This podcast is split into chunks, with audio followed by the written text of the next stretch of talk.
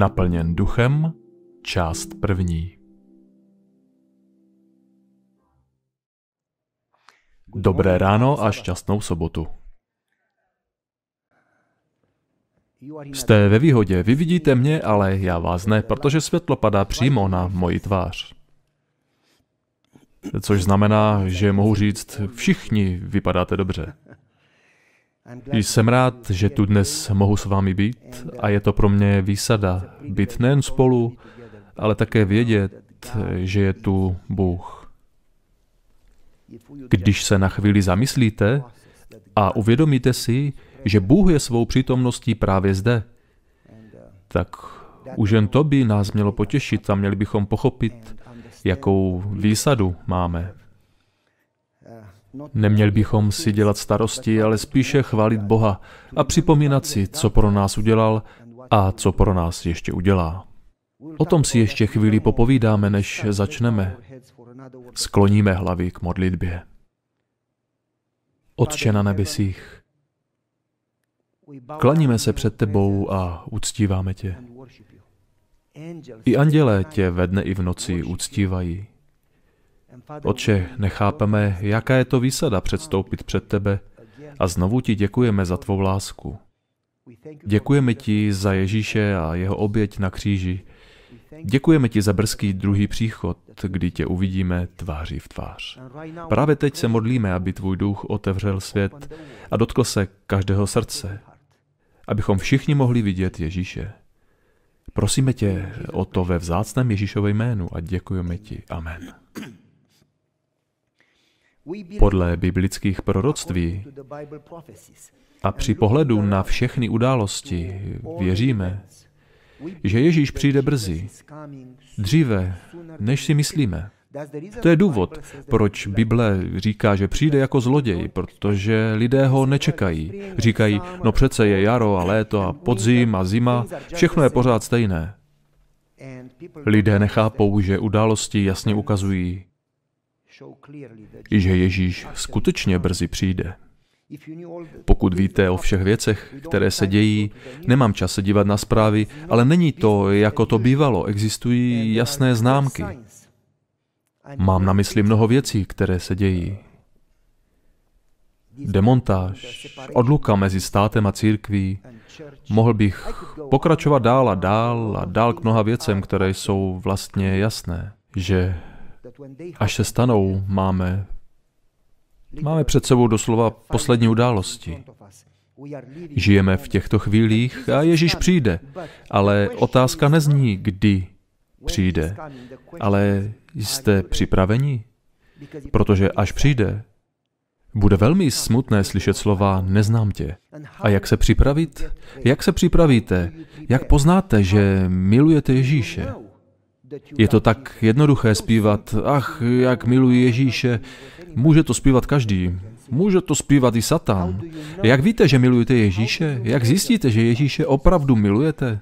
Bible říká v první Janově, první Janově čtvrté kapitole, verš 20, že pokud nemilujeme své bližní, které vidíme, a myslíme si, že milujeme Boha, jsme lháři. V podstatě jsme lháři, protože ani nevíme, co znamená láska. Boží láska v nás není. Musíme milovat své blížní, protože to jsou Ježíšovi děti, za které zemřel na kříži. A to je velká výzva. Jak milujeme své blížní? Navíc, pokud je to nepřítel, nikdy jsem vám neřekl příběh. To není naším předmětem, ale řeknu vám krátký příběh. Nejsem si jistý, jestli je opravdu krátký, Nevím, jak to říct krátce, ale každopádně vám ho řeknu. Přestěhovali jsme se z Kentucky do Marylandu a po přestěhování jsme začali poznávat sousedy. Po pravé straně bydlela mladá rodina, která vlastnila farmu. Muž, farmář, měl dlouhé vousy. Doslova dlouhé. Nechci přehánět, ale byly hodně dlouhé. Byli to dobří lidé, zdvořilí. Ahoj sousedé, jak se máš? Kdybys někdy potřeboval, rádi ti pomůžeme, říkávali. Znáte to, navštěvovali jsme se, přivezl jsem jim švýcarskou čokoládu, přímo ze Švýcarska, on si liboval, je, to je sladká čokoláda. A pak nám přinesl nějaké věci ze své zahrady, v té době jsme ještě vlastně zahradu neměli, každopádně to byli dobří sousedé. Naproti přes ulici bydlel chlap, co hodně mluvil. Ještě víc než já. Ten chlap vás dokázal umluvit k smrti. Když promluvil, trhalo nám to uši. ale jenom hovořil o politice. Je zapálený pro politiku, ale je to dobrý člověk.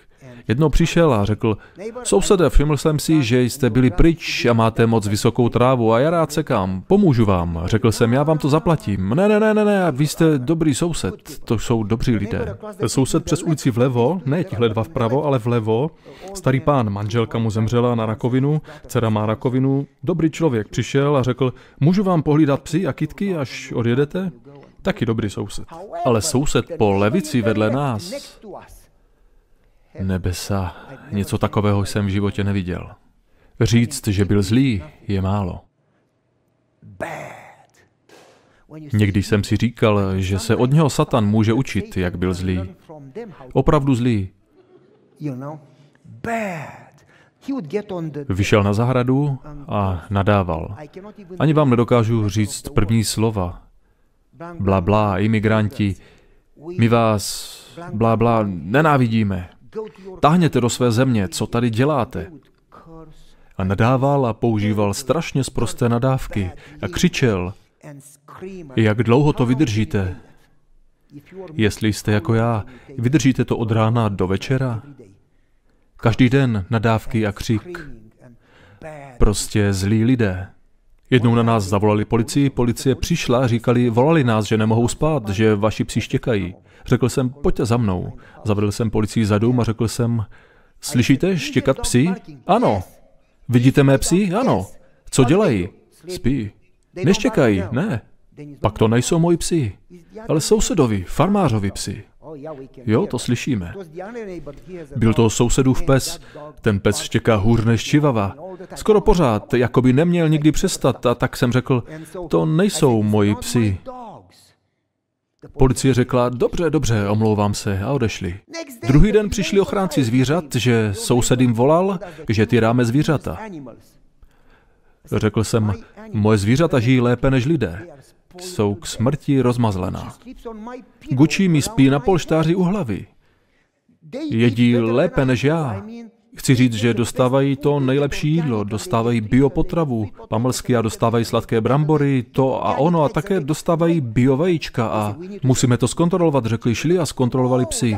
Tyjo, to je amišský pes, ten je drahý a máte v koci topení. A to jídlo je, člověče, vaši psi mají dobrý život, to bychom přáli každému psovi. Říkám, dobře, Bůh vám žehnej. A odešli. Ti sousedé nám znepříjemňovali život. Den co den, od rána do večera nám nadávali. Nevím proč. Po dvou letech jsem byl tak unavený, že jsem ženě řekl, bojím se vyjít i na terasu, protože pořád nadávají. Myslím, že se budeme muset přestěhovat. A někdy si i tito lidé říkají křesťané, rozumíte? Jen proto, že chodí do kostela zpívají kumbaya, si myslí, že jsou křesťané, ale jestli chcete vědět, jak moc milujete Boha, zamyslete se, nakolik milujete své bližní a pak poznáte, jak milujete Boha. Halo?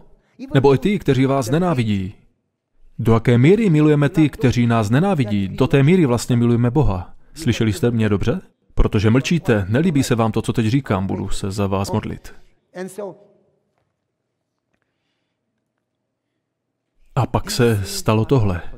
Řekl jsem své ženě, musíme se přestěhovat. A moje žena mi řekla, musíš odejít ze služby. Řekl jsem, proč? Protože neděláš to, co kážeš. Řekl jsem, já to přece dělám. Ne, neděláš. Právě minulou sobotu si řekl, že musíme milovat i ty, kteří nás nenávidí. Miluješ své bližní? Řekl jsem, ale ti se nedají milovat. Moje žena řekla, ne, ne, ne, ne, ne, Ježíš je miluje. Řekl jsem, já to vím a to stačí. Když je miluje Bůh, tak já nemusím. Ona řekla, ne, i ty je musíš milovat. Řekl jsem, to je nemožné. Žena mi řekla, pak musíš odejít ze služby, musíš činit pokání, máš problém. Člověče, už jsem neměl rád svou ženu, alespoň na chvíli. A pak jsem se zeptal, poslyš zlato, jak můžeš mít ty lidi ráda? Ona řekla, začneš se za ně modlit a řekneš, pane, prosím, zachraně. A pak uděláš to, co udělal Ježíš. Řekl jsem, dobře, řekni mi ještě jednou a si to víš líp, co Ježíš udělal. Ona říká, ty se za ně musíš nejen modlit, ale být ochotný za ně i zemřít. Co to řekla? Řekl jsem, to už je příliš. A ona na to, takhle se modlíš. Pane, teď chci, abyste pozorně poslouchali. Prosím, udělej cokoliv. Třeba mi vezmi i život, jestli je můžeš zachránit. A vy řeknete, pane, jsem ochoten položit svůj život, protože to udělal Ježíš. Zemřel za své nepřátele. Tak prosím, jestli to bude třeba k záchraně mých bližních, rád zemřu, pokud budou moci být v nebi. Řekl jsem, miláčku, je mi to líto, ale za to se nemohu modlit. Řekla, tak odejdi ze služby. Hmm.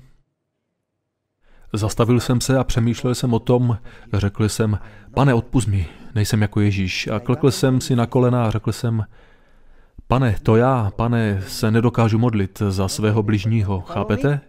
Jsem to já, pane, kdo potřebuje pokání a pokaždé, když ukážeme na někoho jiného, jsem to já. Co říkáte? Halo? Tak jsem řekl, jsem to já, pane, a řekl jsem ta nejtěžší slova. Bylo to jako trhání zubů. Nesnáším zubaře, víte? Když jdete k zubaři, je to to nekonečné. I když to trvá hodinu, je to jako prorocká hodina. Zdá se mi, že jsem na tom křesle celé hodiny, už to nemůžu vydržet.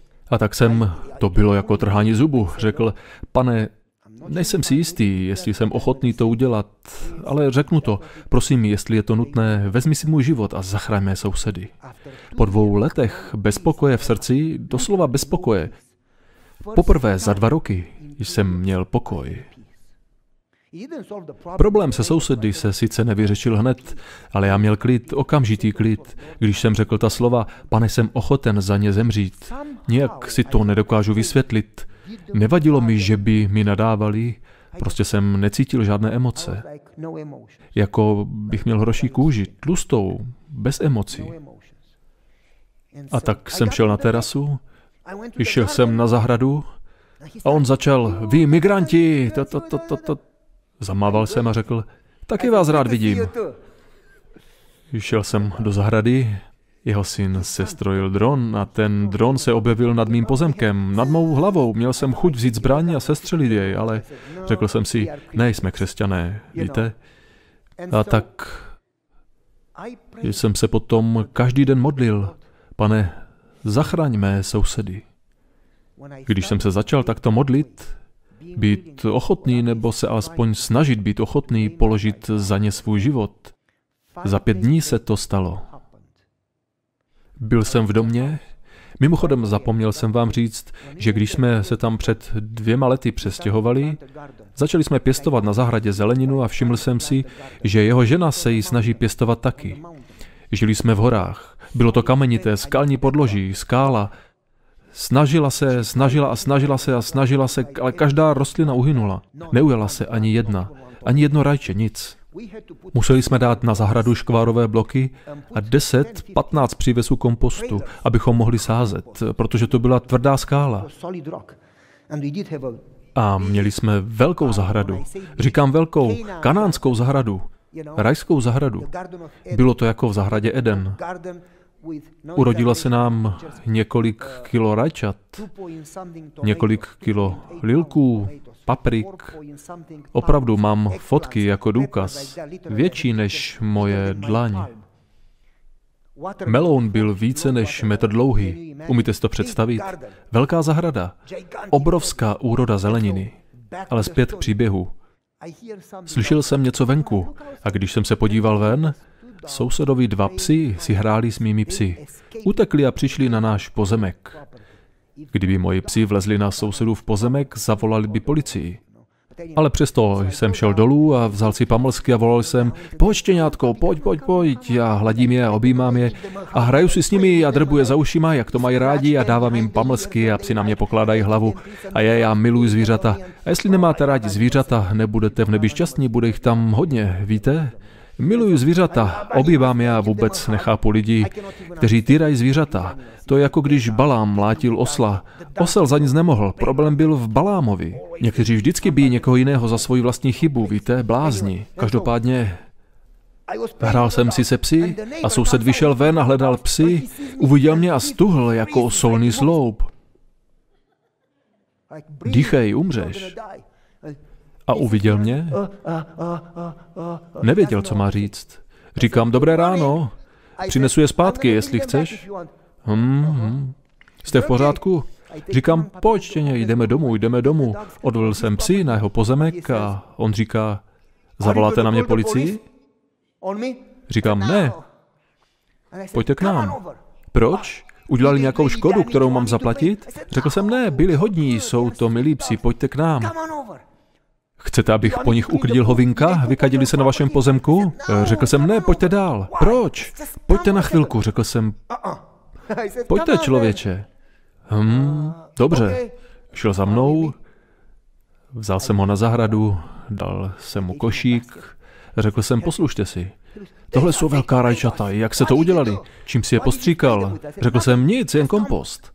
Vzal si dvě rajčata, jednu okurku a odcházel. Řekl jsem, ne, ne, ne, ne, ne, ne, vraťte se. Dal jsem mu do košíku rajčata, okurky a papriky a cukety a dal jsem tam, víte, dal jsem mu dva melouny. A ten meloun, on ani nemohl unést, ten košík byl plný a v ruce držel meloun a řekl, můžu zavolat své manželce?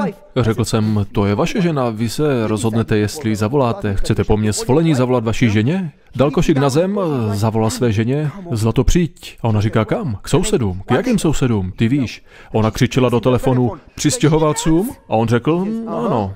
Je to bezpečné? Pojď, řekl. Můžu vzít děti? Jejich dvě děti. Chlapec je vysoký. V armádě, na vojenské akademii. Velký chlap. Řekla, můžu si vzít děti sebou kvůli bezpečnosti? On řekl, není třeba. Aha, ale stejně si ty děti vezmu, dobře. Manželka přišla a on jí ukázal to nejlepší. Řekl, musíš vidět tu zahradu. To je neuvěřitelné. Všechno je tak gigantické.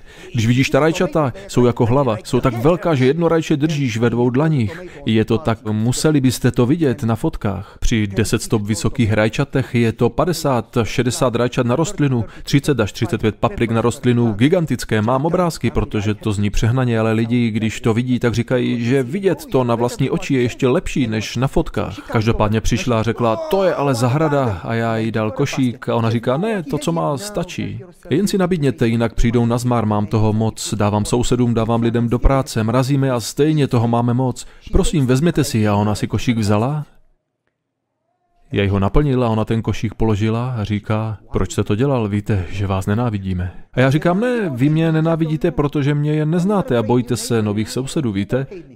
A ona na to, ale jo, nenáviděli jsme vás. Říkám, to je v pořádku, zapomeňme na to, pojďte dál. A ona říká, proč byste to dělal? Řekl jsem, no to přece mají sousedé dělat. Chceme mít dobré sousedské vztahy. A teď se to v ní zlomilo a začala plakat. Teklí slzy a ona říká, jsem nemocná, půjdu k lékaři. Nemůžu spát už několik let, beru si hrst prášku a stále nemůžu usnout, jak mi leje hluk. Začne mě bolet břicho, začnu se třást, nemůžu spát a psi mi lezou na nervy.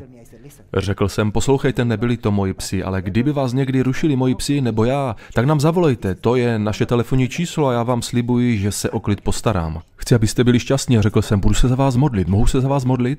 Ano, odpověděla, ano, prosím. Tak jsem se modlil za její zdraví, modlil jsem se za jejího manžela, modlil jsem se za jejich práci, jejich rodinu, za děti a ona plakala a děkovala. Říkám, neděkujte, není zač, máme se modlit jeden za druhého, ne? Ona se na nás podívala a začala nám, mě a manželce, vyprávět svůj život. 45 minut, 50 minut, hovořila s námi jako s kamarády, jako kdybychom byli nejlepšími přáteli a někdy mezi námi nebyl konflikt. Prostě mluvila jako s nejlepšími kamarády, otevřela se. A po 45 minutách říkám, poslouchejte, přijďte zase a budeme se modlit. Znovu a dostanete i zeleninu, uvařím rumunské jídlo, já umím uvařit. Aha, uvařil byste rumunské jídlo? My přijdeme. A okamžitě bylo všechno napětí pryč. Kolikrát to děláme také tak. Prostě předpokládáme, že ten druhý je špatný a my jsme dobří, ale křesťané mají být jako Kristus. A když se chcete připravit na druhý příchod, je dobré, že chodíte do sboru, je dobré, že dodržujete sobotu. To je dobré, že se modlíte a čtete Bibli, ale to všechno se může stát rutinou, formou, pokud nedovolíme Bohu, aby proměnil naše srdce a byli jsme jako Ježíš. A náš život káže lépe než naše kázání. Co říkáte? Halo, slyšeli jste mě? Nejlepší možné kázání a skutečná příprava je, když dovolíme Bohu, aby nás naplnil svou přítomností do té míry, že už nebudeme řídit svůj život my, ale Bůh ho bude řídit a lidé uvidí Ježíše.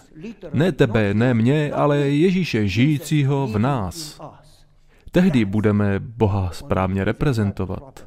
Jinak Boha před světem zkreslujeme. Jsme falešní křesťané, protože Bohu neprospíváme. Nebo, jak se to řekne anglicky, Bohu nepomáháme. Poškozujeme jeho jméno. Křesťané mají být Kristem na zemi. To je důvod, proč jsme Kristovo tělo. On je naše pomoc.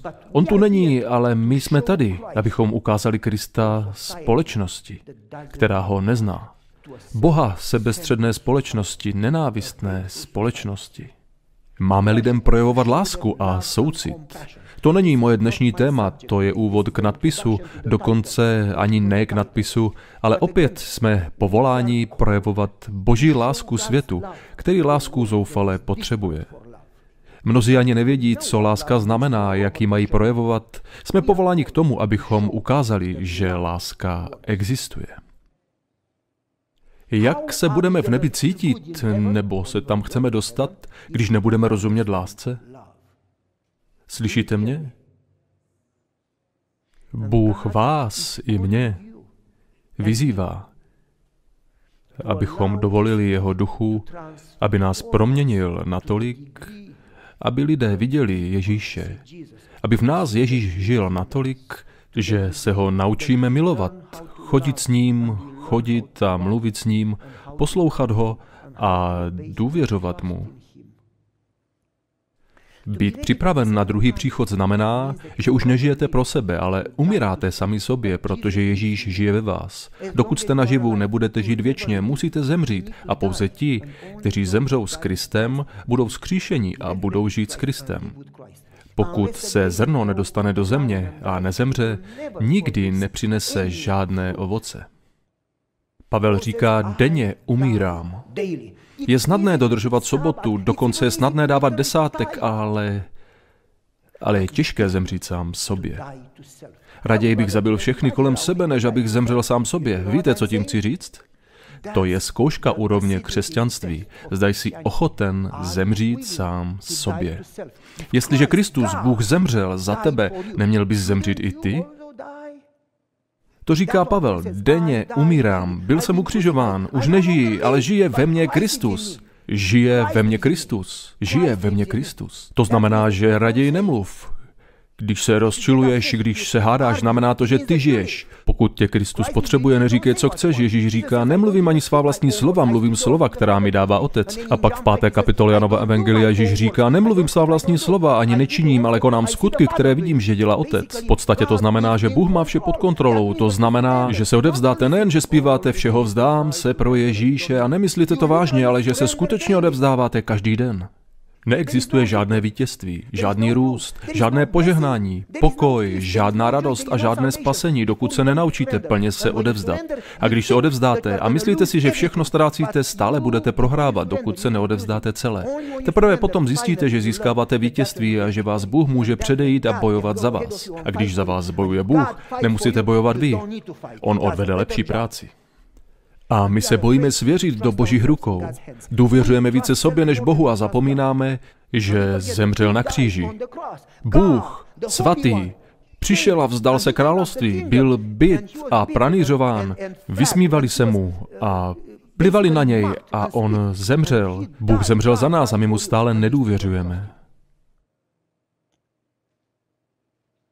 A teprve když řeknete, že překousnete tuto situaci, uděláte krok víry s vírou a odevzdáte se mu, myslíte si, že jste ztratili všechno, ale pak si uvědomíte, že jste vlastně nestratili nic a tehdy budete mít skutečné požehnání. Buďte jako když si řekl Abraham, ztratím svého syna, ale Bůh řekl ne. Když se mi odevzdáš, tak ti vlastně tvého syna nevezmu, ale od této chvíle mu mohu žehnat. Jak se odevzdat? Jak můžete růst? Jak můžete být naplnění Boží přítomnosti? Ježíš říká, nyní konečně začínáme kázání, Ježíš říká, bude pro vás lepší, když odejdu. Proč by pro mě bylo lepší, kdyby odešel ty Ježíši? Protože duch proroctví říká, že Ježíš i v lidském těle mohl být jen na jednom místě. Ale Duch Svatý může být s každým a současně všude. A tak Ježíš říká, je pro vás lepší, když odejdu, protože když odejdu, pošlu vám utěšitele. A on, on, On vás ve všem provede. V kolika věcech? Kolik procent znamená všechno? Na 95%? 99%? Podívám se do řecké gramatiky a přeložím slovo všechno. Víte, jak se překládá? Velmi jednoduše všechno.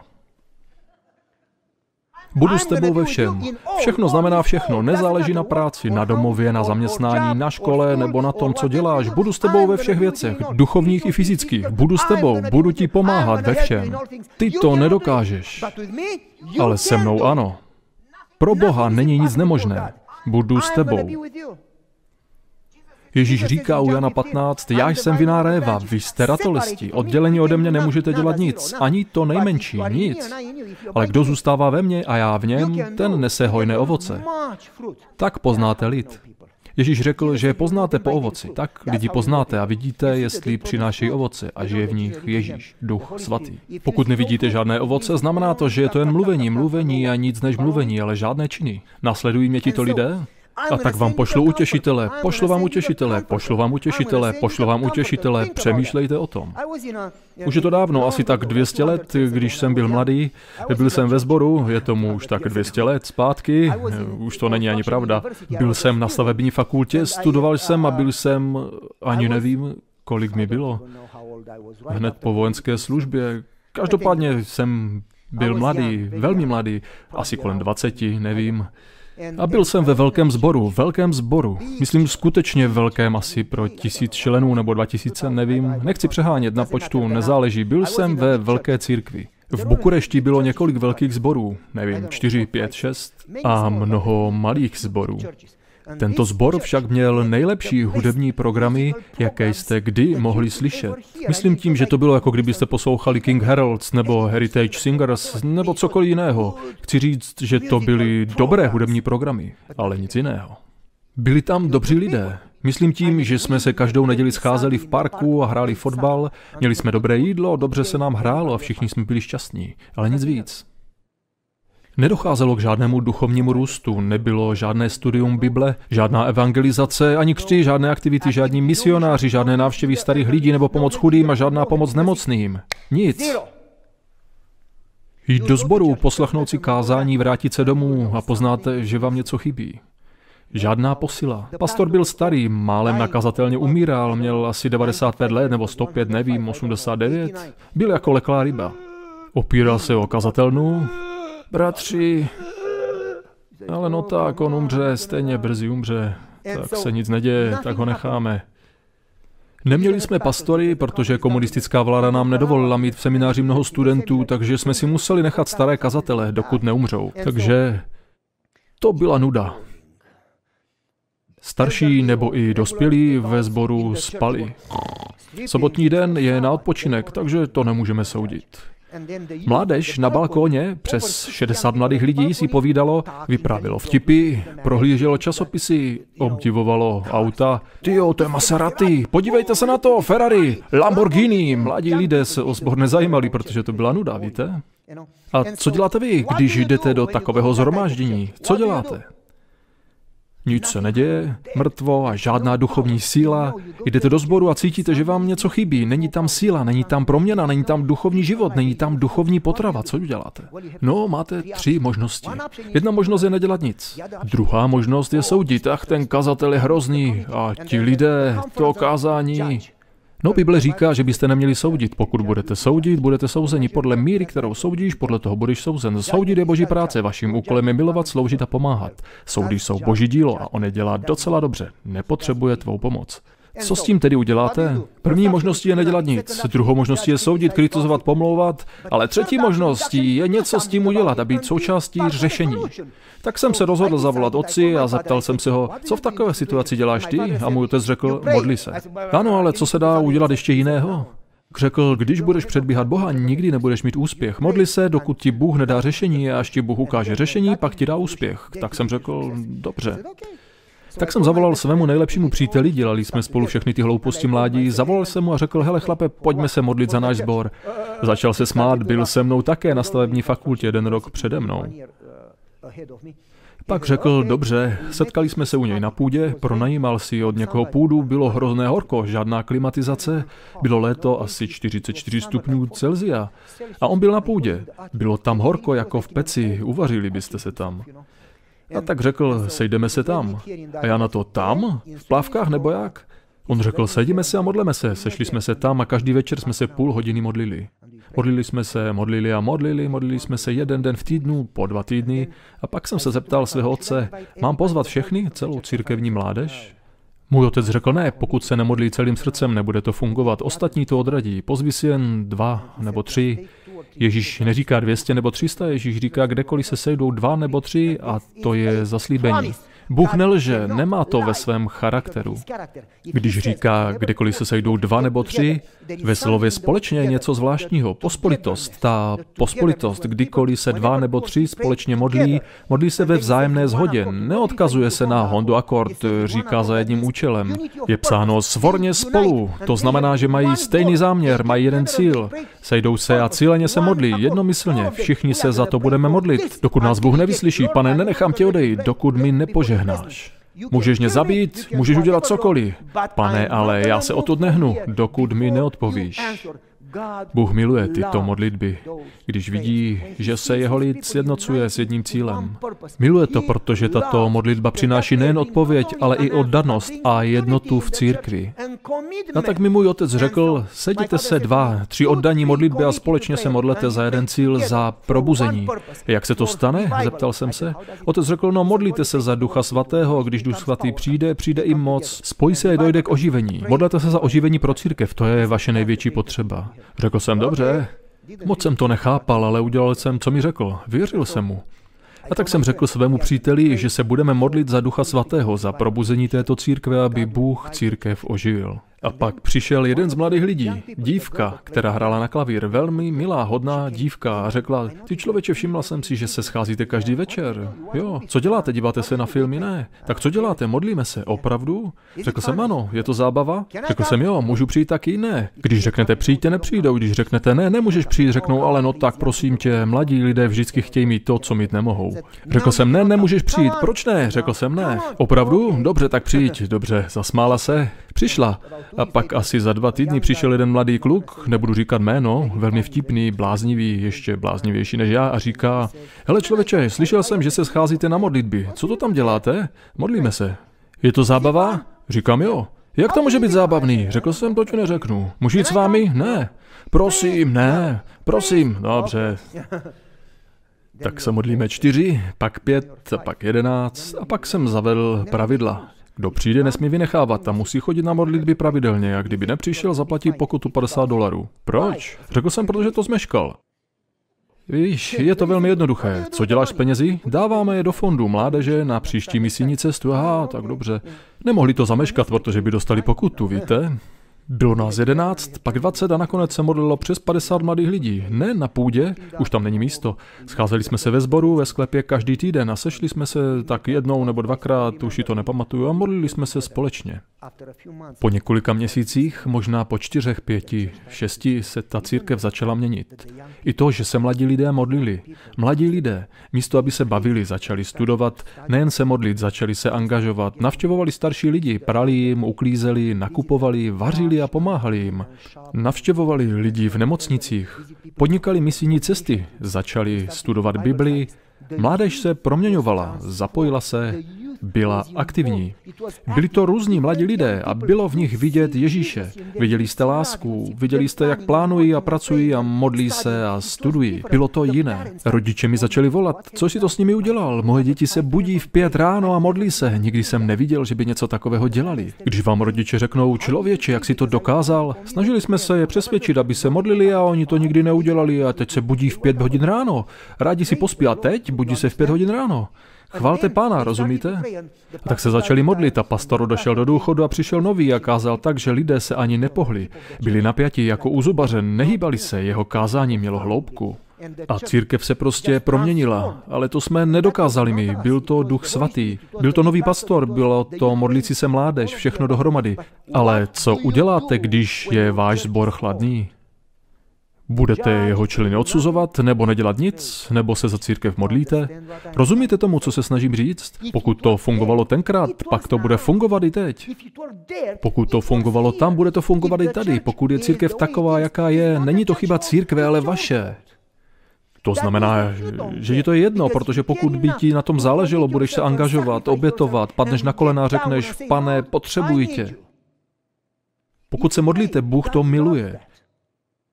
Žádná upřímná modlitba nezůstane bez odpovědi, říká se v duchu proroctví. Na každou upřímnou modlitbu přijde odpověď. Možná nepřijde v čas, který si přijete, tak, jak chcete vy, ale Bůh odpoví v nejlepším čase, lépe, než si myslíte. A později říká, že kdybychom to věděli od začátku, zvolili bychom si stejnou cestu. Každopádně modlili jsme se, modlili a modlili. Učedníci v horní místnosti se také modlili. Jak se píše v duchu proroctví, obrátilo to svět vzhůru nohama, protože se modlili. Víme, že modlitba má moc. Víme, že modlitba nás spojuje se zdrojem síly, s Bohem. A když to víme, proč se modlíme tak málo? Proč se snažíme dělat věci lidskou silou, lidskou moudrostí, lidským úsilím a stále selháváme a náš život je mizerný, ale my prostě neřekneme, pane, potřebuji tě. Rozumíte mi? Křesťané mají být spojeni s Kristem. A tak mi dovolte, abych konečně přešel od nadpisu k tématu. Dovolte mi to tedy. Nevím, kdy to mám ukončit. Asi mám ještě půl hodiny, myslím. Nevím, nejsem si jistý. A tak, pojďme k tématu. Když Ježíš odcházel, tak on dal učedníkům to, čemu říkáme Velké pověření. Co je to velké poslání?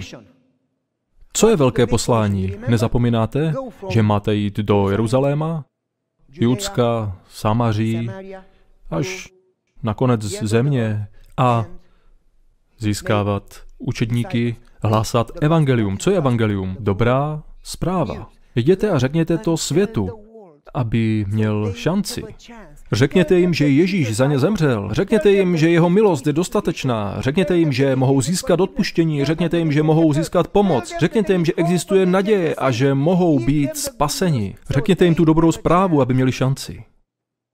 Řekněte jim to. A já zůstávám v úžasu, když přemýšlím o tom, že to, co jim Ježíš řekl, bylo naprosto nemožné. Co jim řekl, to bylo na 100% naprosto nemožné. Přemýšlejte o 11 lidech. Vyberte si je odsud, 11, možná jich bude víc, třeba 120. Na tom nezáleží. Přemýšlejte o této skupině. Když vás požádám, abyste evangelizovali britskou Kolumbii, řeknete, ty se zbláznil? Nedokážeme evangelizovat ani naše město. Ale když vás požádám, abyste evangelizovali Kanadu, nebude to ještě větší úkol? Ale co když vás požádám, abyste evangelizovali Severní Ameriku a když vás požádám, abyste evangelizovali celý svět a komunistické země, muslimské země a hinduistické země a vyspělé západní sekulární země, jak to dokážete? My jako celosvětová církev jsme každým rokem pozadu, protože bez ohledu na to, jak rychle rosteme, rodí se více lidí, než pokřtíme.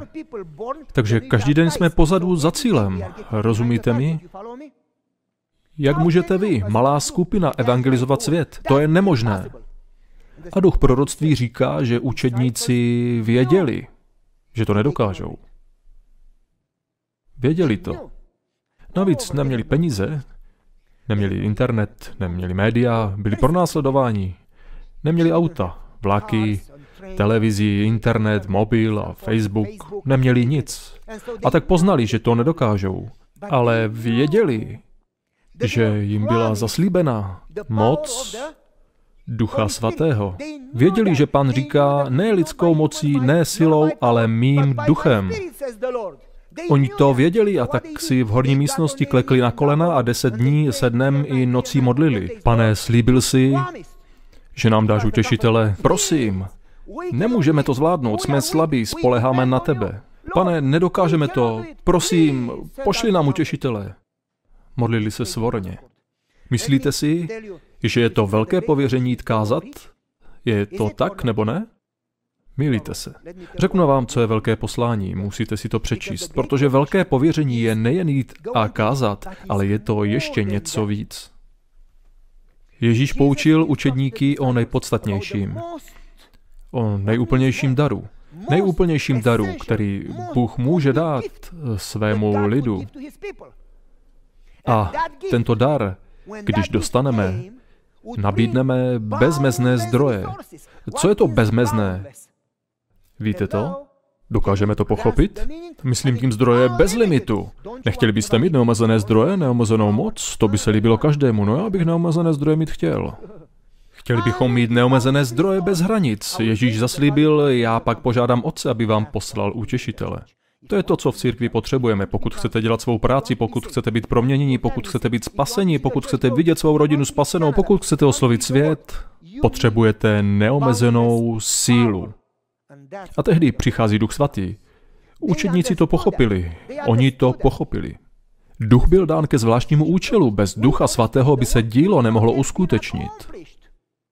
Kázání slova by bylo bez přítomnosti Ducha Svatého k ničemu.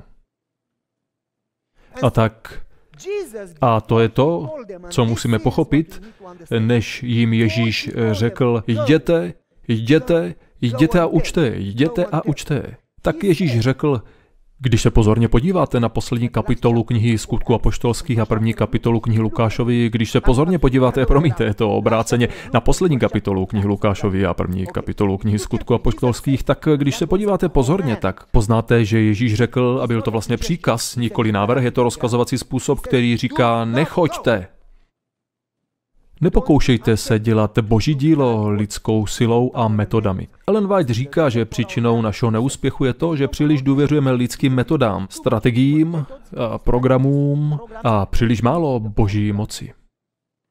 Pomodlíme se, pane, pomoz mi a pak jdeme a děláme to po svém, místo abychom čekali na pána.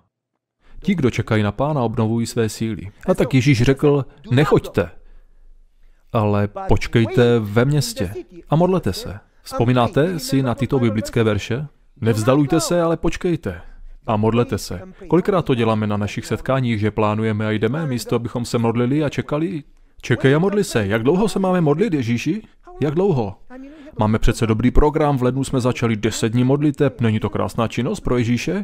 Řekl Ježíš deset dní? Ne. Dobře, Ježíši, budeme mít lepší program, 40 dní modliteb, bude to dobré? Ano, ne, ano, řekl Ježíš 40 dní. Víte, co řekl? Modlí se dokud. Řekl dokud. Co tím myslí dokud? Modlí se dokud. Jako ta žena, která šla za soudcem. Je to jako s tím mužem, který říká, mám návštěvu a ve dvě hodiny ráno zaklepe sousedovi na okno, potřebuji chleba, mám návštěvu. Jdi pryč, přijď zítra, jsou dvě hodiny ráno, spím. Ne, Otevře dveře. Běž pryč, člověče, jinak pustím si ven. Ne, je mi to jedno. Zaklepe na okno. No tak nech toho. Ne, dokud mi nedáš chleba, tak neodejdu. Radši mi dejte chleba a pak půjdu. No jo, říká, tak dobře, vezmi si chleba a jdi. Víš, o čem mluvím? Modlete se, dokud, to znamená, že když neodpoví, co uděláte, modlete se dál. Modlete se dokud. Dokud to neznamená 40 dní. Dokud znamená, že se budete modlit, dokud nepřijmete Ducha Svatého a až Ježíš řekne, chci, abyste čekali, dokud Duch Svatý nepřijde. Cituji, dostanete to, co vám v životě chybí. To, co nám v našich církvích chybí, je moc, síla, jdeme do zhromáždění, posloucháme kázání, jdeme domů a nic se neděje. Když přišel Duch Svatý, učedníci se modlili, aby přišel Duch Svatý. Když přišel Duch Svatý, Bum! Dynamit! Kázali a mluvili jazyky a lidé říkali, nejste opilí? A Petr říká, vidíte, jak všichni mluví jazyky, nejsou opilí, dostali zaslíbeného utěšitele. Když přišel utěšitel, bum, mluví jazyky. A nejen to, ale pět tisíc se jich nechalo pokřtít, předtím neměli žádný křes, nula. Ani jeden. Ani jeden. Ach, kázali jsme kněží, farizové a saducové a je nemožné. Ne, nic není nemožné. Ježíš říká, sklizení je hojná. Pět tisíc pokřtěných.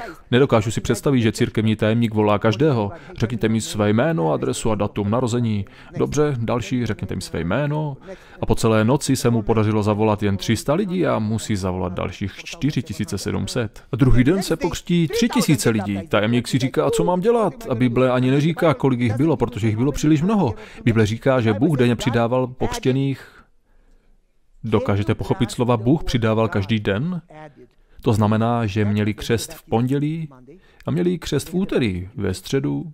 Denně znamená denně, tedy každý den. Bible nelže ve středu, ve čtvrtek a v pátek a v sobotu a po dvou měsících říkají, lidi musíme vyměnit vodu ve křtitelnici, ale nemáme čas, máme dalších pět tisíc lidí, jen do ní dejte trochu sava, rozumíte?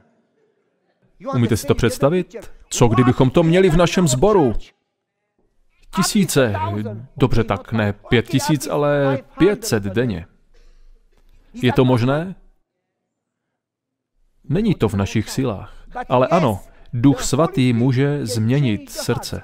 Proč se tedy stále snažíme a snažíme udělat to ve své síle, místo abychom řekli, pane, potřebujeme tě. Zoufale tě potřebujeme. Svými silami toto dílo nikdy nedokončíme. Není to mocí ani silou, ale mým duchem říká Ježíš. Proč neřekneme, pane, dej nám, prosím, pozdní déšť, který si slíbil, tady jsme a čekáme, prosím. Právě jsme si přečetli odstavec, pokud si vzpomínáte, a dva odstavce předtím, že je to největší a nejdůležitější, nejpodstatnější dár, který církev potřebuje. Pokud je Duch Svatý ten nejdůležitější dár, proč se modlíme za všechno ostatní a snažíme se o všechno jiné, ale ne o Ducha Svatého? Satan chce, abychom byli nevědomí, abychom nikdy nezažili moc Ducha Svatého, ale síla přichází, když přichází Duch Svatý. Ježíš říká, modlete se, dokud nepřijmete Ducha Svatého. Až přijde Duch Svatý, až přijde Duch Svatý, získáte jeho moc.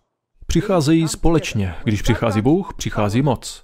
Pokud nemáte moc, znamená to, co to znamená? Duch svatý s námi možná pracuje, ale nikdy jsme neobdrželi plnost pozdního deště, rozumíte mi?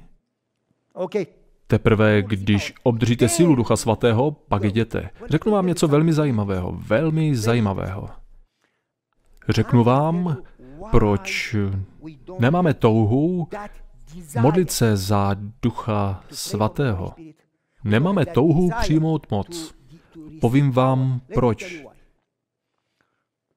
Když šly ženy ke hrobu a měli voné látky, aby pomazali Ježíšovo tělo, víte, jako balzamové oleje, které se dávají na tělo, krásně voní. A navíc v Palestině, kde bylo extrémně horko, když jsem tam byl, bylo tak 50-60 stupňů Celzia, bylo tam šílené horko. A tak tam měli ty, nevím jak to nazvat, bylinky a oleje, nebo tak nějak, oleje, nevím. Ženy přišly ke hrobu, ale Ježíš tam nebyl. Pak k ním někdo promluvil, vzpomínáte si? Byl to anděl a řekl, není tady, byl skříšen. Teď je to pro vás jasné, protože ten příběh znáte, ale oni ho neznají. Kdybyste šli k hrobu přímo tady na hřbitově a někdo řekl, on tu není, byl vzkříšen, věřil byste tomu? No já jsem ho viděl mrtvého, ale on byl vzkříšen. Jak? A anděl říká, že byl vzkříšen. A on, cože? A co říká anděl potom? Jděte a řekněte učedníkům, to říká anděl. Nebo říká, jděte a řekněte všem, aby hlásali dobrou zprávu? Ne. Anděl řekne, přijďte se podívat a teprve potom jděte a řekněte. Důvod, proč to nikomu neřekneme, je ten, že jsme to sami ještě neviděli. Ježíš řekl, vy jste můj svědkovem, nemůžete být svědkem u soudu, když se o případu dozvíte z druhé ruky. Abyste mohli být svědky, musíte to sami vidět. Rozumíte mi? V Evangelium Jana se píše, co jsme viděli, to vám říkáme. Dám vám příklad. Když jsme se před 25 až 26 lety přestěhovali z Rumunska do Ameriky, když jsme se přestěhovali, neměli jsme nic. Přijeli jsme se 140 dolary v kapse, nic více. A tak jsme se přestěhovali, chodil jsem na vysokou školu na Jižní adventistickou univerzitu v Tennessee. Když jsem chodil do školy, neměli jsme řidičský průkaz, neměli jsme pojištění, neměli jsme pracovní povolení ani kreditní kartu. Po roce jsem školu dokončil a za rok jsem si udělal bakaláře a skončil jsem. Měl jsem jít na magisterské studium na Andrews. Měli jsme pár kusů oblečení a hromadu knih. Hromadu knih, víte, máte děti, tak máte oblečení, máte knihy, bydlíte, jste ve škole, tak jsme všechno dali do krabic, že se přestěhujeme. Ale škola nám řekla, že po letní výuce přijdou za týden noví studenti, takže přijdeme obyt. Kam máme jít? Nemáme kam jít. Volali jsme na Andrewsovu univerzitu, máte pro nás ubytování? Řekli nám, na místo se tu čeká 6 měsíců, je tu šestiměsíční čekací listina na byt. Potřebujeme přijet příští týden, nemůžeme čekat půl roku. Nemáme, čeká se 6 měsíců, někdy i déle. Dáme vás na seznam 6 měsíců, někdy i déle. Co jsme teď měli dělat? Modlili jsme se a modlili a nevěděli jsme, kam se přestěhovat. Pak nám zavolal kamarád poradce v důchodu, školní poradce, a ten mi řekl, přijeď na týden, než půjdeš na Andrews, vyhodili tě z bytu, můžeš bydlet u mě a dát si věci do mé garáže. Tak jsme se tam přestěhovali a pak jsme se začali modlit za to, abychom se mohli přestěhovat na Andrews. No a jeden řidič kamionu jel zrovna směrem na konferenci na Floridě. A ten zavolal panu Ralfovi, našemu příteli, a řekl, Ralfe, jedu do Andrews, vezu dva kazatele, kteří se přestěhovali z Floridy do Andrews, jdou studovat, aby získali magisterský titul. A já mám svůj kamion plný, pojedu k prvnímu kazateli, on naloží půlku nákladáku a pak pojedu ke druhému kazateli, on naloží druhou půlku a potom pojedu z Floridy do Michiganu. A pak pojedu kolem tvého domu. Vyložím kousek nábytku, co mi pro tebe dala tvoje babička, abych ti ho dovezl. Ralf říká, děkuji, děkuji, děkuji. A mimochodem, bylo by tam trochu místa. Je tu jedna rumunská rodina, která nemá moc věcí a nemůže si dovolit pronajmout nákladák. Můžeš je také přestěhovat? Ale on říká, rád bych, ale tihle kazatelé mají spoustu věcí, po jejich naložení už nemám místo, nemám žádný prostor, je mi líto, ale nemohu. O sedm, osm hodin později zastavil řidič kamionu u brány pana Ralfa, tedy u příjezdové cesty, tam žádná brána není. Zastavil tam, pršelo. Silně, silně, silně. Uhasilo by to i hořící dům. Velmi silně pršelo. Zastavil, vzal ten malý kus nábytku, běžel k panu Ralfovi a dal mu ho. Tak jo, zase běžím, naskle. Co uděláte s tou rodinou z Rumunska? Ptal se otce. Řidič řekl, a mimochodem, jeden kazatel to naložil, ale druhý kazatel řekl, rozmyslel jsem si to, letos do Andrews nepojedu, pojedu až příští rok. Takže půlka mého auta je prázdná. Řekl jsem, chvála Bohu, budeme se stěhovat. Ale on řekl ne, protože prší a když budete přenášet vaše věci z garáže, která je daleko od příjezdové cesty k autu, je to daleko a všechno zničíte, nábytek a knihy, všechno zmokne. Řekl jsem, počkáme, až přestane pršet. Podíval se na mobilu, na kanálu počasí a řekl, pět hodin bude stoprocentně pršet, nemůžu čekat pět hodin, zítra ráno musím být v Andrews. Naschle. Poklekli jsme s manželkou na ulici, na asfalt, vedle nákladáku, stručně Fyzicky jsme poklekli na zem, na ulici a řekli jsme, pane, prosím, jestli chceš, abychom se mohli stěhovat, zastav ten déšť. V tom okamžiku déšť ustal. Bydlí tam tři sousedé, pan Clark, starý pastor v důchodu, přímo naproti přes ulici a to byla úzká ulice. Přímo naproti měl otevřená garážová vrata, byl v garáži a díval se. A křičel, Pavle, neber ty knihy do deště, o všechno přijdeš. A pak tam byla paní Andrewsová, to její jméno nemá nic společného s Andrewsovou univerzitou, víte, s Hodajmen. Učila nějakou dobu, myslím, že angličtinu, už si to nepamatuju, a pak tam byli tři sousedé, kteří se dívali, včetně pana Ralfa, u kterého jsme bydleli. Klečeli jsme na ulici, modlili se a přestalo pršet. Začali jsme nakládat asi po 40 až 50 minutách, nevím. Po hodině jsme skončili s nakládáním a řidič nákladáku šel dozadu. Zavřel velké dveře, a v tu chvíli, ve vteřině, ve zlomku vteřiny, v zlomku vteřiny, poté, co zavřel dveře, začalo pršet. Ne dříve, ne později, takže neměl ani čas se přesunout ze zadu vozidla na sedadlo vedle řidiče a zmokl. A soused... A tohle je to, co vám chci říct. Pan Clark, malý starý kazatel na penzi. Kazatel na penzi, Nikdy jsem nic takového neviděl. Kdo to kdy slyšel, začal doslova skákat. A byl jako v tranzu. Jste v pořádku? Zeptal jsem se. Byl z toho úplně pav. Nemohu tomu uvěřit. V životě jsem nic takového neviděl. Viděl jsem to na vlastní oči. Vy jste se modlili a přestalo pršet. Pak jste skončili a znovu začalo pršet. Bylo to, jako by anděle drželi mraky. Nikdy v životě jsem to neviděl, chodím do zhromáždění, světím sobotu, ale nikdy jsem nic takového neviděl. To je úžasné, ach člověče. A pokračoval dál a dál, nemohl si pomoci. Když pak řidič odjel s našimi věcmi, volal mi a ptal se mě, Máte byt? Kde vám mám ten nábytek vyložit? Řekl jsem, nemám. A řidič povídal, co mám dělat s vaším nábytkem? Řekl jsem, nevím. A ten chlap říká, musím to někam hodit. Říkám, nevím, modlím se. On na to, to se radši modli ke stejnému bohu, který zastavil a spustil déšť, protože já nevím, co mám dělat s tvým nábytkem. Modlili jsme se celou noc. Ráno nám volali z Andrews, že jeden ze studentů dostal naléhavý telefon z Afriky a odjel. takže máme byt. Řekl jsem, vy už ho máte? Musíme ho uklidit. Neuklízejte. Volám řidiči a on říká, jsem 15 minut od Andrews. Říkám, už máme ten byt. Jak jste ho získali? Říkám, to je dlouhý příběh, jen tam hoďte ten nábytek. Dostali jsme byt. Ale pan Clark, nikdy jsem nic takového neviděl, hádejte, co udělal. Druhý den ráno jsme skončili telefonát s Andrews, řidičem, a pak vidíme pana Clarka, jak chodí od dveří ke dveřím. Tam se, co děláte? Musím to všem říct. Co? Co? Řekl, co jsem viděl, nemůžu, nemůžu uvěřit, že přestalo pršet, nemůžu si pomoct, musím to všem říct. To je ta nejúžasnější věc, kterou jsem v životě viděl. Nemohl si pomoct, chodil od souseda k sousedovi a vyprávěl to. Víte, proč byl tak nadšený? Protože to viděl. Ne to, co mu někdo vyprávěl. Byl toho svědkem. Důvodem, proč nejsme nadšení a nemáme chuť vyprávět, dělat nebo jít, je to, že o Bohu hodně mluvíme, ale neviděli jsme Boha v akci. Protože když vidíte Boha, nemůžete si pomoci. Izajáš, když uviděl Boha, se okamžitě změnil. Pavel, pronásledovatel, potkal na cestě do Damašku Ježíše.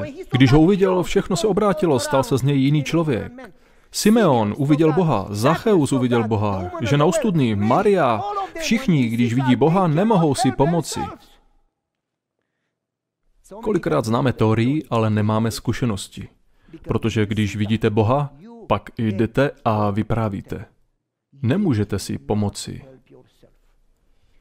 Andělé řekli ženám, Nesnažte se jít a vyprávět, není co.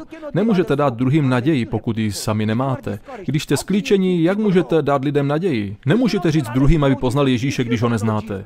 Nemůžete říkat druhým, aby se modlili, když se nemodlíte vy. Nemůžete druhým říkat, aby věřili Ježíši, pokud v něho sami nevěříte. Musíte sami činit pokání, abyste mohli druhým říci, aby také činili pokání. Musíte jít s Ježíšem, abyste to mohli říct ostatním. Musíte mít sílu, abyste o něm mohli říct druhým. Musíte jít cítit. Nemůžete dávat to, co nemáte. A to je to, co říká anděl, že to nejdřív musíš vidět a pak můžeš o tom vyprávět. Mimochodem, když Ježíš říká, že jsme jeho svědkové, tak v řečtině je použito slovo martus. Martus v překladu neznamená svědek, ale mučedník. Odtud známe slovo mučedník. Ježíš neříká, jste mými svědky, ale jste mými mučedníky. Slyšeli jste to? Řeknu vám proč. Duch proroctví říká, a já vám ty citáty ukážu, mám je tady a dám je na obrazovku. Duch proroctví říká, učedníci sice viděli Ježíše konat zázraky, ale mnohokrát pochybovali. Očekávali, že je vysvobodí z římské nadvlády. Znáte ty příběhy. Do poslední chvíle opravdu nevěřili, že Ježíš musí zemřít. Mysleli si, že se vysvobodí z kříže a jim dá vítězství nad Římany a nad farizeji. V to doufali ale když ho viděli umírat, ztratili naději. Věřili jsme, že se nás chystá zachránit. Pamatujete si na ty verše a citáty? Věřili jsme, ale velké ale byli sklíčeni a duch proroctví říká, že šli do horní místnosti ne proto, aby se modlili, ale proto, že se báli farizeů, že když zabili Ježíše, zabijí i je. A začali se modlit. Pak říká, že čím víc se modlili, tím víc začali chápat, a já o tom budu mluvit o něco později. Nakonec říká, že pochopili i kříž. Myslíme si, že kříži rozumíme, ale nemáme o něm ani ponětí. Vůbec mu nerozumíme. Bůh za nás zemřel na kříži král vesmíru, nejsvětější, spravedlivý, stvořitel, jemuž se andělé klaní, vzal na sebe tvůj hřích i můj hřích. Byl bičován, byt, zesměšňován, byl nahý a ukřižovaný. Jeho ruce, kolena a nohy byly přibity. Zemřel za tvůj hřích abys ty mohl žít. Když pochopili, že Bůh zemřel za ně a za mě, řekli si, kdo jsem já, že Bůh zemřel za mě? A kdo jsi ty, že Bůh zemřel za tebe? Sestra White říká, že když jim to došlo, byli tak ohromeni, že už za něj v duchu zemřeli. Věděli, že hlásání Evangelia bude stát život, ale nezáleželo jim na tom. Prostě šli směle. Petr věděl, že ho zatknou, když mu řekli, že musí přestat kázat, jinak ho zabijí. Hádejte, co udělal druhý den? Kázal. Věděli, že přijdou o život, ale měli Ježíše tak rádi, že jim to bylo jedno. Řekli si, on zemřel za mě, já za něj zemřu taky. Když chtěli Petra zabít, řekl, neukřižujte mě jako Ježíše, nejsem to hoden, ukřižujte mě hlavou dolů, pamatujete? Pochopili kříž. Když pochopili tu skutečnost, že Bůh zemřel za ně, byli radostně připraveni také za něj zemřít. A tak se tě ptám, jsi připraven obětovat všechno a zemřít pro Ježíše? Protože pokud ne, znamená to, že jsi nikdy nepochopil, co pro tebe udělal. A nejen to, co pro tebe vytrpěl na kříži, ale i to, co se chystá udělat. Dát ti věčný život. To je lepší a cenější než náš život, protože jde o věčnost. Jak dlouhá je věčnost? Rozumíte tomu? To můj mozek nedokáže pochopit, jak dlouhá je. Milion, deset milionů, po 20 milionech jsem stále mladý. A začínám počítat a už to ani nemůžu spočítat. Chápete, co se snažím říct? Dá mi Bůh věčnost? Halo, budu mít svůj dům na jezeře. Čím za to můžeš zaplatit? Čím můžeš zaplatit za kříž? Jak můžeš zaplatit za prolitou krev? Jak zaplatíš za věčnost? Jak zaplatíš za odpuštění? Čím zaplatíš? Bůh to udělal pro tebe. Pro tebe. Pro tebe a pro mě. Když se to dozvěděli, byli připraveni za něj zemřít. Řekli, že jim na tomto životě nezáleží. Prohlásili je nám jedno, jestli budeme žít nebo zemřeme. On nás miluje, my milujeme jeho a jsme připraveni obětovat všechno. To je to, co zpíváme. Vše Ježíši odevzdávám, všemu dobrovolně dávám. Všechno. Sice to zpíváme, ale pak se těžko vzdáváme i toho mála, že? To znamená, že neznáme Ježíše. Neviděli jsme kříž, nerozumíme Golgatě ani jeho lásce. To je důvod, proč anděl řekl, pojďte a pohleďte. Musíte to vidět. Musíte to zažít. Musíš to pochopit. Aspoň jako kapku z oceánu. Když pochopíte kapku boží lásky, která je nekonečná, Pavel říká, že je to nad lidské síly pochopit boží lásku, která vše převyšuje. Říká, že žádný rozum, žádný nemůže pochopit něco, co jej převyšuje. Sestra White říká, že na věčnosti v nebi se budeme učit více a více a nikdy nebudeme plně rozumět. Ani anděle nemohou pochopit boží lásku a moudrost. Proto anděl řekl, pojď a uvidíš. Když přijdeš a uvidíš kříž a začneš chápat alespoň kapku, budeš ohromen, si dojat a proměněn. Už nikdy nebudeš stejný. A důvodem toho, proč nezažíváme proměnu, je, že známe pouze teorii náboženství, ale ještě jsme neviděli kříž. Proto Pavel říká, nechci mezi vámi znát nic jiného než Ježíše Krista, toho ukřižovaného. Když uvidíte kříž, okamžitě se proměníte. Všichni v Bibli, když vidí Ježíše a jeho oběť, jsou proměněni. A v této linii budou pokračovat. Řeknu vám, co říká poselství tří andělů, konkrétně to třetí. Říká, že když lidé pochopí kříž, Ježíšovu spravedlnost, lásku, oběť, jeho Golgatu, když pochopí, že ospravedlnění z víry je jako dar, tak je toto poselství změní a promění. Říká, Toto poselství osvítí celý svět a jeho hlásání bude doprovázeno bohatým vylitím Ducha Svatého. Uzavře dílo spasení a my půjdeme domů, když pochopíme kříž. Satan by byl rád, kdybychom dělali cokoliv jiného, než abychom se soustředili na kříž a pochopili ho. Tak se vracíme zpět, ale učedníci konečně pochopili kříž. Konečně. A pak duch proroctví říká, že v krátké době skupina lidí obrátí svět vzhůru nohama. Pamatujete si ten citát? Skupina lidí za 32 let zevangelizovala celý známý svět. Jak? Prostě obrátili svět vzhůru nohama, protože Duch Svatý šel před nimi a dával jim moc. A ještě mi dovolte říct toto. Je to velmi zajímavé. Velmi zajímavé že rychle projdu citace, nemáme čas. Učedníci pocítili svou duchovní nouzi a volali o svaté pomazání. Neprosili o požehnání pro sebe, jak se většinou modlíme my. Pane, požehnej mi, pomoz mi, pomoz mi, dej mi, dej mi, mi, mi, mi. Nežádali požehnání pro sebe, ale cítili, tížilo je břemeno spásy duší. Uvědomovali si, že evangelium mají nést celému světu a že to sami nedokážou. Proto si vyžádali moc, kterou Kristus slíbil Ducha Svatého. Na Kristův příkaz nešli, čekali v Jeruzalémě a modlili se za vylití Ducha Svatého. Vidíte ty odstavce? Skrze Ducha Svatého, který přichází, můžete přijmout podivuhodnou moc, kterou postrádáme. Jejich svědectví bylo potvrzeno znameními, zázraky a divy. Nemocní byli uzdravováni, mrtví vstávali, posedli byli osvobozováni od démonů. Bylo to prostě úžasné.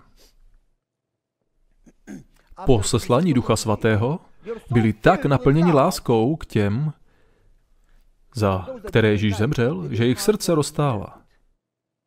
Mluvili o moci Ducha Svatého a tisíce se jich obrátili. Duch pro ně udělal to, co by sami nedokázali za celý život. Když si připomínali slova, a teď chci, abyste pozorně poslouchali, protože to je klíčové, připomínali si slova, která k ním Kristus promlouval a opakovali si je navzájem.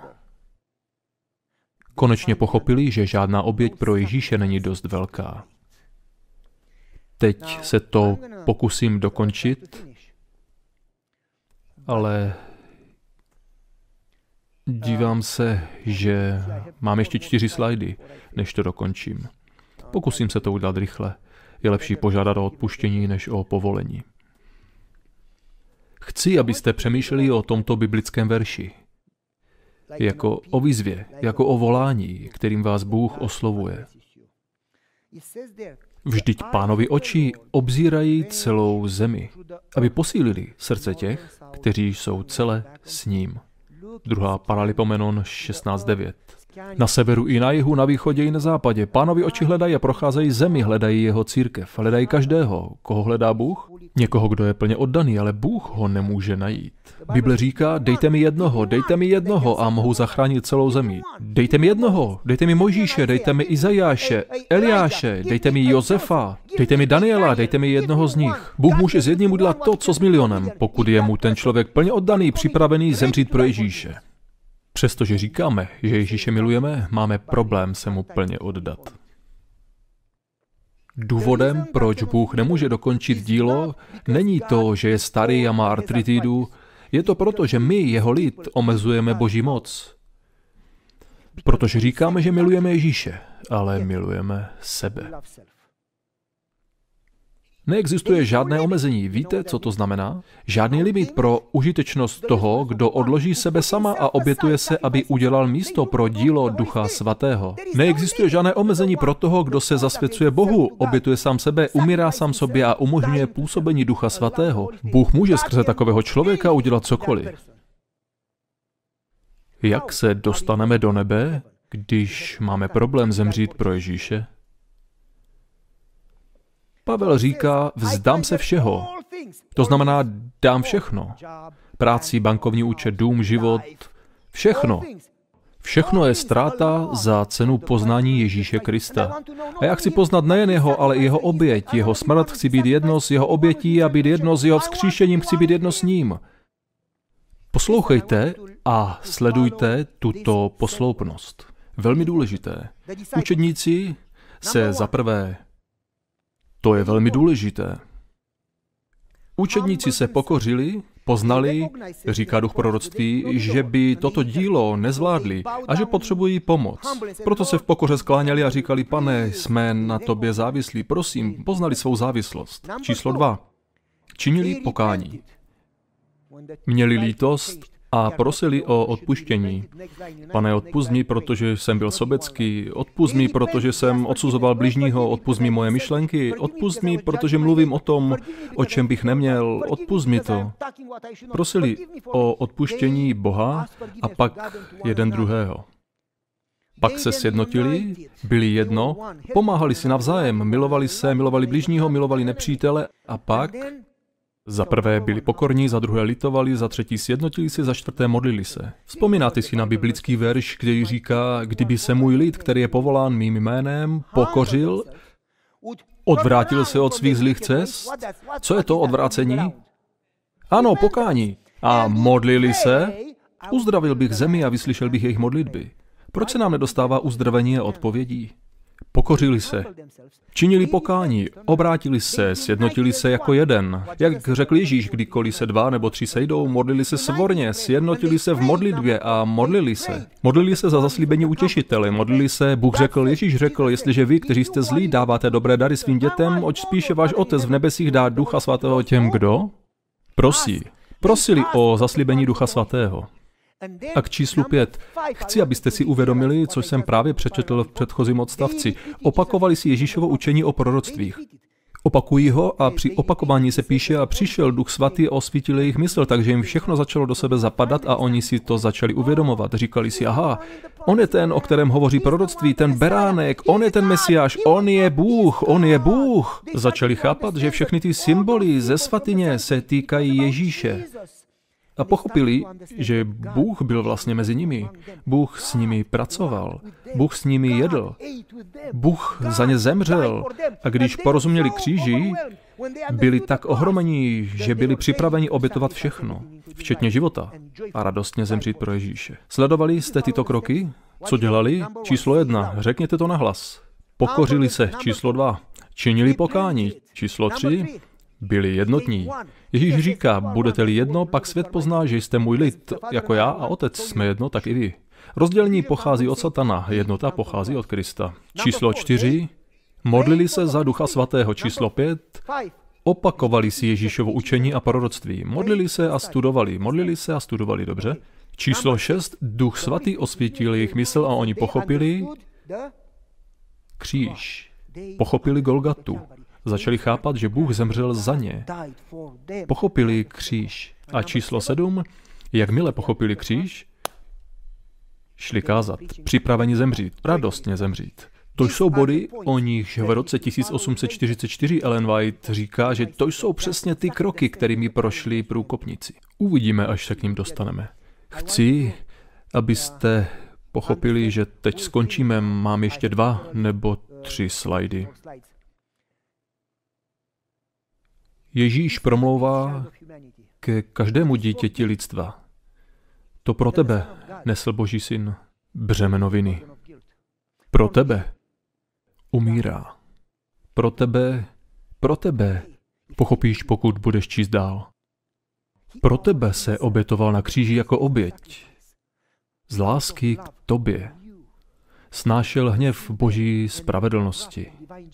A pro tebe se stal hříchem. Pokud tomu rozumíte a máte tak hluboké pochopení pro oběť, že budete ochotní podřídit každý jiný zájem dílu záchrany lidí, pak by stejná intenzita, stejná touha říci hříšníkům o jejich stavu, ta touha, která poznamenala Ježíše, měla poznamenat život každého Ježíšova následovníka. Křesťané by neměli mít touhu žít pro sebe. Měli by s potěšením zasvětit vše mistrově službě a měla by je hnát nevyslovná touha získat duše. Ti, kteří takovou touhu nemají, by se měli obávat o své vlastní spasení. Skončili jsme, chvalte pána, alelujach. Dovolte mi říct příběh. Uh velmi zajímavý, který velmi dobře ilustruje to, co jsem řekl. Snažím se zjistit, jestli mám čas dál. Asi nemám čas, zbývají jen čtyři minuty, takže to zkusím říct rychle. Byla jedna paní Feng Shuen v Číně. Těžko se to jméno vyslovuje. A ta paní Feng Shuen ta paní byla adventistkou. Chodila do zhromáždění, zpívala kumbája, jedla tofu, dávala desátky, chodila na táborová setkání, všechno, co jsem řekl, samé dobré věci. Tahle paní jednoho dne přečetla tento odstavec, který jsem právě četl, to za tebe zemřel král nebeský. Uvědomila si, neznám všechny podrobnosti a nebudu je rozebírat, ale tato žena začala chápat kříž a byla tak dojatá, tak ohromená, že Bůh, Bůh vesmíru, svatý, zemřel za ní. Kdo je ona?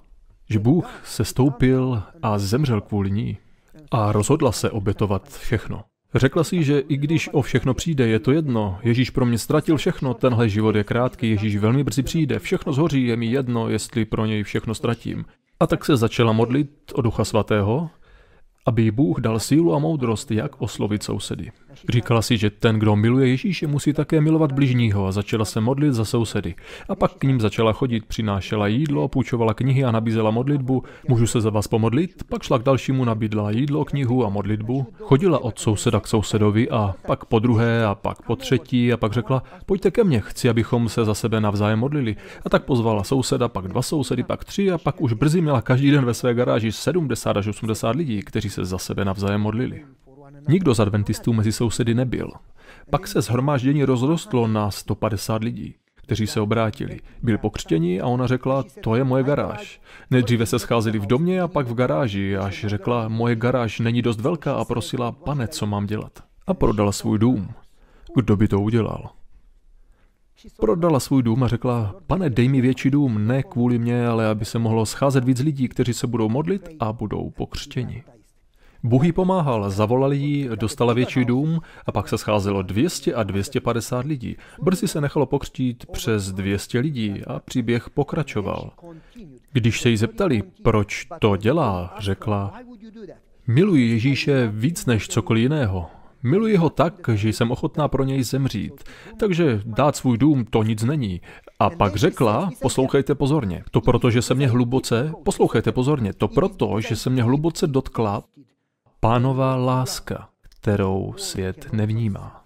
To proto, že jsem osobně zakusila pánovu lásku, kterou svět nemůže poznat. Z radostí obětuji svůj dům a všechno ostatní a nemohu se dočkat, až ho uvidím tváří v tvář.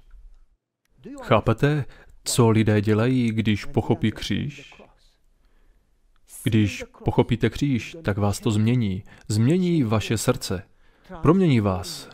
Naplní vás boží láskou, naplní vás boží přítomností a dá vám sílu oslovit druhé, které byste jinak nikdy neoslovili.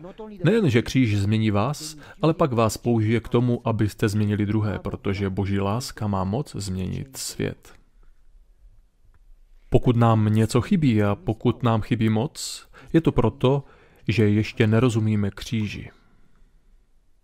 Modlím se, aby nám Bůh pomohl nebýt jen teoretickými křesťany, ale abychom zakusili kapku jeho lásky, pocítili jeho lásku, abychom viděli kříž. Modleme se společně. Otče na nebesích, jak vůbec můžeme pochopit, co Ježíš udělal a co jsi udělal ty, když dal svého syna za nás, za mě, za každého, kdo je tady, za každého, kdo poslouchá a touží to pochopit. Prosím, otevři naše srdce, otevři naše oči, otevři naši mysl, abychom mohli pochopit kapku Golgaty. Abychom mohli alespoň trochu porozumět, jak moc nás miluješ. A abychom byli zasaženi proměnění a naplnění tvou láskou. Modlíme se ve jménu Ježíše. Amen.